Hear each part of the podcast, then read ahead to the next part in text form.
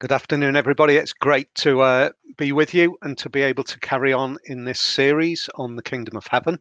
Uh, heaven is a place on earth, and uh, how great to see Chris. Um, for some of you who are new to the church, Chris uh, was part of our church for a number of years and a really valued part. She's kind of she she's on. Um, I'm hoping it's temporary time, however many years that is uh, doing some work in in uh, Coventry now. Who knows? Um, but Chris is very much considered part of the family, and we we are so thankful that she could join us and read. So this series that we've been looking at, it's been uh, hopefully very encouraging for you. Um, but I think in a way today takes a little bit of a turn. Uh, and it's a really challenging subject. Jesus is telling these parables uh, to help us to understand probably what is the most important thing that we can ever understand as human beings, and it's this uh, to come to terms with the idea that the earth that we live in is actually, whether we consider it or not, it is God's kingdom. Uh, and God has determined that He will restore His kingdom to be what it should be. Um, and that the whole of the story of human history is the journey for God to restore that kingdom to be as it ought to be.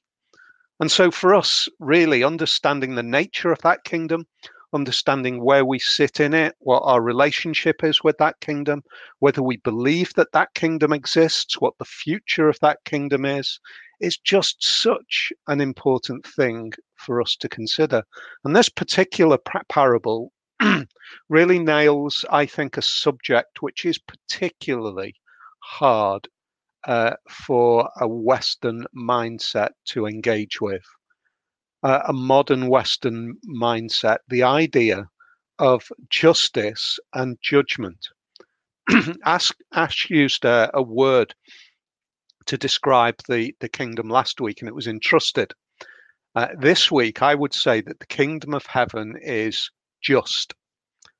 Uh, and as we work through this particular parable today, I think what we're going to see is that uh, this idea of the just kingdom of heaven confronts in some way every single human being, no matter what culture, no matter where they are in history, no matter where we are in geography or upbringing, in one way or another, it confronts us, it challenges us, it causes us uh, to, to, to consider and to think. And what we have said on a number of occasions is that Jesus tells these parables uh, in incredible, kind of gritty, rooted, down to earth uh, situations that people would would understand in a, in a moment when they first heard it. When Chris read, she read from the beginning of the chapter, which sets the scene where Jesus is in a boat and he's speaking out across, I can imagine it to be a perfectly still uh, lake. Uh, and he, he might be 15, 20 meters out into the water. Uh, and then there is a huge crowd on the shore listening to him speak. And the parable is really very, very simple. It talks about the idea of, of fishermen uh, and the idea that the kingdom of heaven is like a net which is let down into a lake, which catches many, many fish. Uh, and when it's full, the fishermen pull the net up onto the shore. Uh, and then they sit and they collect good fish and they save the good fish. And then they throw the bad fish away. This is how it will be at the end of the age, Jesus says. The angels, who are represented by the fishermen, will come and separate the wicked from the righteous uh, and throw them into the blazing furnace where there will be weeping and gnashing of teeth. It's one of those uh, parts of the Bible which I think many people would understand that the Bible talks about this idea of an end judgment. But it's remarkably accessible for the people who are listening. If you imagine they're standing on the shoreline, it's very possible that when they look down onto the ground, they might have seen the result of the very activity that Jesus is describing. They might have seen the result of maybe uh, the remnants of the fish that had been thrown away trodden into the ground. the very act of the fishermen separating out the good fish from the bad fish uh, is precisely what Jesus uh, is describing in a way which they would get straight away. Uh, and and I think that the hearers at that time would probably have instinctively found comfort in the idea of judgment, which would probably be different to us. The idea of uh, of of the wicked being thrown into a blazing furnace. Maybe we need to to unpack that a little bit, I think some commentaries that I've read tend to suggest that the idea of the blazing furnace is not so much the the medieval idea of the um, the devils with pitch, pitchforks prodding people into a furnace, but rather it's the idea of the place where rubbish is consumed. It's thrown into a fire which is continu- continually burning, uh, and the rubbish is separated out. It is considered of no value and is consumed. Uh, and look at the description, which I think we can relate to. There is weeping and teeth grinding. This parable, as Jesus tells it, I think it says to us really, we need to talk about justice and judgment. We've got to, because Jesus tells this parable and he's describing the kingdom of heaven uh, as something which has a real endpoint uh, for the for the earth as we know it, a moment at the end of time when judgment becomes, if you like, a motif or a recognition of the kingdom. So the first thing I want to understand and, and think through for a few minutes is this idea of uh, judgment and justice. The first thing I want to say is this the kingdom of heaven executes effective justice. Effective justice. One of the features of our human experience is undoubtedly that we seek justice. In fact, injustice is part of the story of human tragedy. Injustice is a terrible thing. Justice is actually what we look for um, I, maybe I'm a little bit of a, a, a sado, but but I, I'm an absolute sucker for police procedural documentaries. And um, there's a series on Channel 4, it's called Catching a Killer, um, where it, it, they follow Thames Valley Police working through a murder inquiry. One of the recent ones that I watched on Catch Up was the, the, the story of a, uh, an older Hong Kong lady who'd moved over to the UK, um, incredibly hardworking with her husband, uh, and she was she was killed during a robbery. She actually was able to live. Uh, she she was injured during the robbery, and she was able to give a statement to the police. And some days later, she died. It was a tragic story. Um, that robbery was conducted by a young men who ran away from the uh, from the property laughing. The end result of that police inquiry, which which took an unusual turn, you, you know, you what we watch these programs and we hope for justice, but this one took an unusual turn. The end result of that particular um, inquiry and that particular documentary was that the police could not gather enough evidence to cho- ch- charge those who appeared obviously guilty. One of the young men that they managed to capture on CCTV going into um, uh, a Thomas Cook um, money exchange, currency exchange office, exchanging Hong Kong dollars, which had been stolen, is not enough evidence. It was it was a tragedy.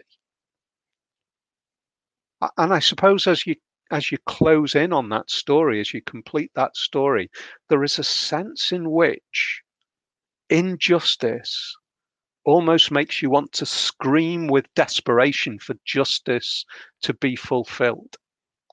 So often we see these kind of documentaries where there is success at the end.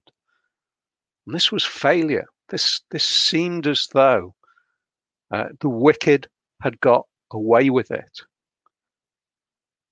This is one of the one of the themes of Matthew, actually, when it talks about justice. Matthew, again and again, he talks about justice. And similar to the, the older lady, it's the weak and the vulnerable and the oppressed who Jesus is recognizing that the the judgment of God will come upon those who are who are oppressing the weak and the vulnerable, the downtrodden. Jesus again and again is describing that justice will come.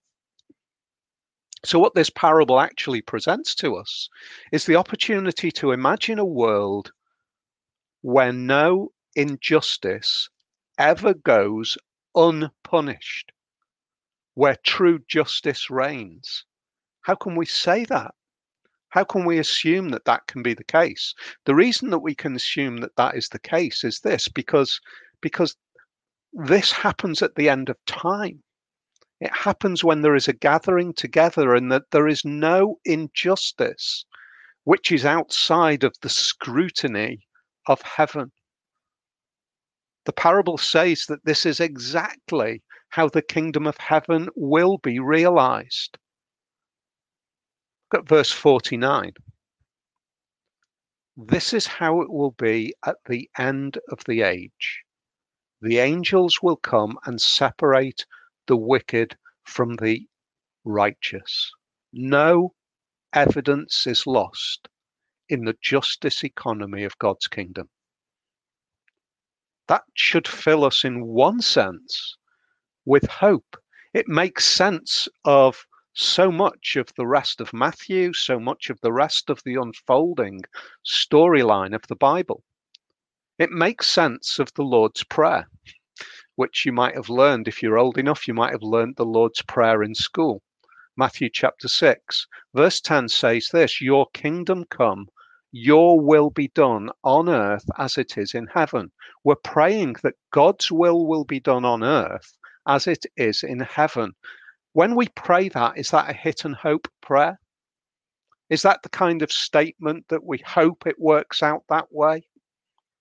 No, absolutely not. The, the great news about the kingdom of heaven is that that prayer is a prayer that we faithfully pray because we believe it will be fulfilled. That the kingdom that will come will result in the will of God being done on earth as it is now done in heaven. That's how the, the idea of this fulfillment of justice, this effective justice, is worked out. Do you know? That affects us in our attitudes. Paul says it like this in Romans chapter 12 and verse 19. He says this Do not take revenge my dear friends? Do you feel as though you have been the victim of injustice? Do you feel as though somebody has got away with it? I, I'm not talking about the idea of us seeking true justice in this world. Of course, we should seek this, seek that. But Paul says, don't take revenge. Don't take revenge, my dear friends. Why? Why does he say that? Does he say, Don't take revenge, my dear friends, suck it up? Imagine that it doesn't happen, hasn't happened? No. He says this Do not take re- revenge, my dear friends, but leave room for God's wrath. That is so humbling, isn't it? It's not for me to seek resolution. It's yes, we work to justice. We we work for the redemption of the oppressed, those who are downtrodden, those who are weak, those who are vulnerable. That's absolutely what we should be fighting for justice in this world, because that's what the kingdom of heaven justice looks like. But revenge?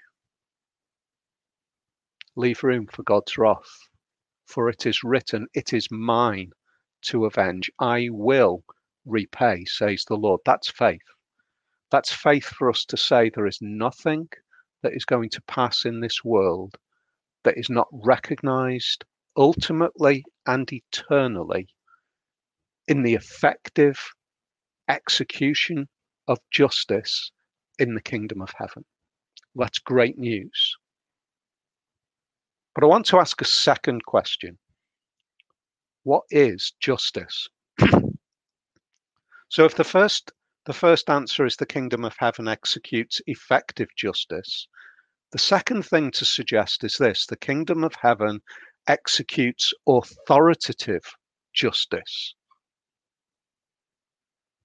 What is justice? Who decides what is righteousness and wickedness? Who decides who are righteous and who are wicked?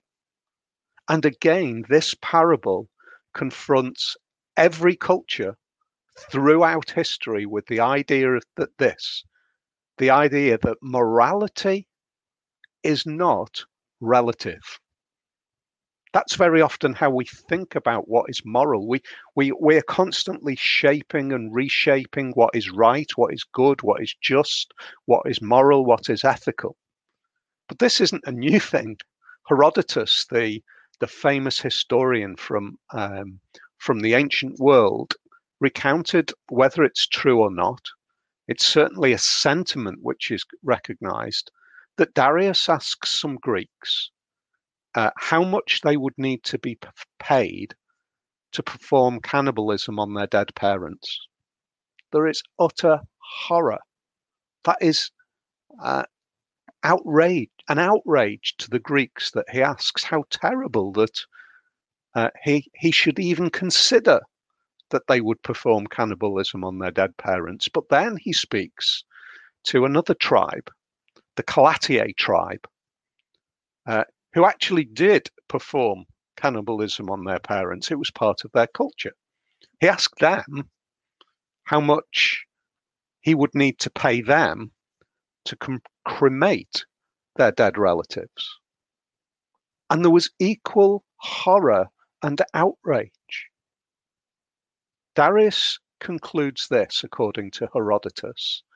He decides that morality is shaped purely by the relative powers of the customs of the society that we live in. Do you know what? I think there's a huge amount of truth in that. That morality is shaped by the culture and society that we live in.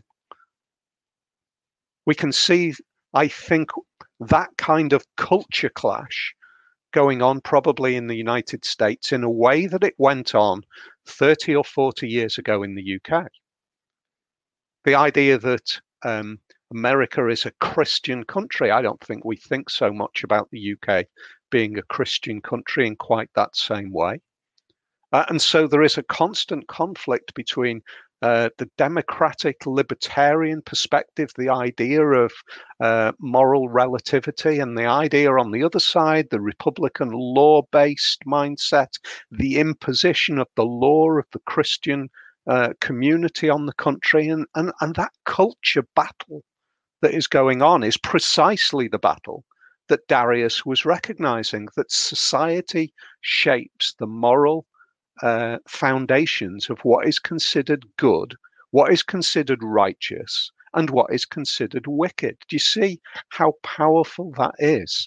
On the one hand, the Greeks consider cannibalism on parents anathema, hor- a horror, and um, cremation an absolute good thing. On the other hand, the Callatiae tribe saw cremation as a horror and cannibalism as a good thing. They had been shaped in those different ways.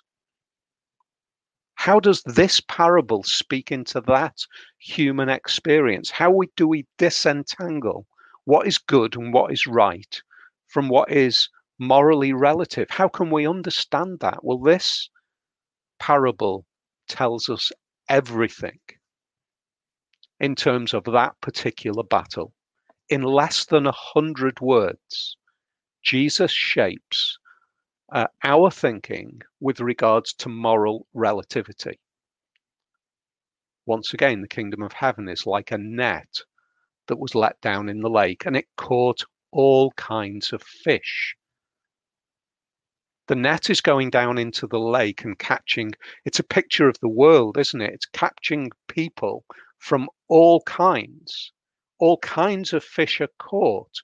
But do you see the critical thing? Do you see when it comes uh, when it comes uh, up with the full nets, it's not the fish that decide on what is right or wrong. It's not moral relativity between those who are caught up in the net. Rather, it is the judgment of the angels in the way that Jesus describes this parable. It is the coming of an authority and from outside of the world of the fish, which determines what is right and what is wrong, what is good and what is bad. It is the fishermen that come and say that fish is a good fish, that fish is a bad fish, get rid of it. It is the moral, it is not the moral relativity of the people who are caught up at the last judgment who decide, well, maybe we'll make this good and we, maybe we'll make that bad. It is the authoritative justice of God from outside of this world who determines this is good and this is evil, this is righteous, and this is wicked. In one simple picture, Jesus does two things.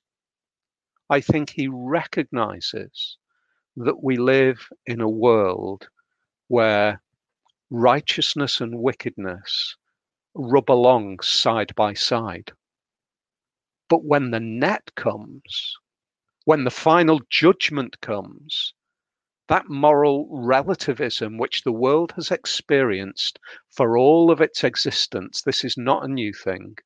This moral relativism which the world experiences is all at once confronted with a new righteousness which comes from God. It's from outside of us which determines what it is.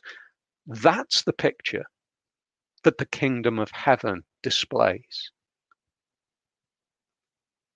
That realization, that understanding. So, on the one hand, the kingdom of heaven executes effective justice, but it also executes authoritative justice. I think the third thing that we recognize is that in that, the kingdom of heaven's mechanism of justice confronts every single one of us, no matter where we are. There is none of us who can say, I'm righteous. Not one of us, the Bible says. This is how it will be at the end of the age. The angels will come and separate wicked from the righteous and throw them into the blazing furnace where there will be weeping and gnashing of teeth it seems to me that that picture that Jesus describes in this parable is precisely what the Old Testament has been speaking about. There is going to come a judge.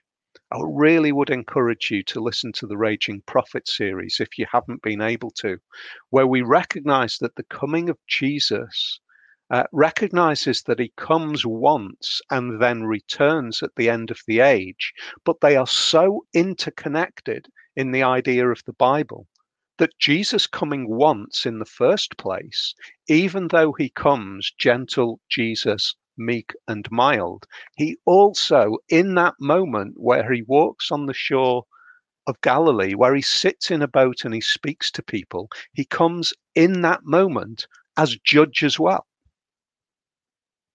He comes as judge. And he says, None of you are righteous. He says, None of you are just.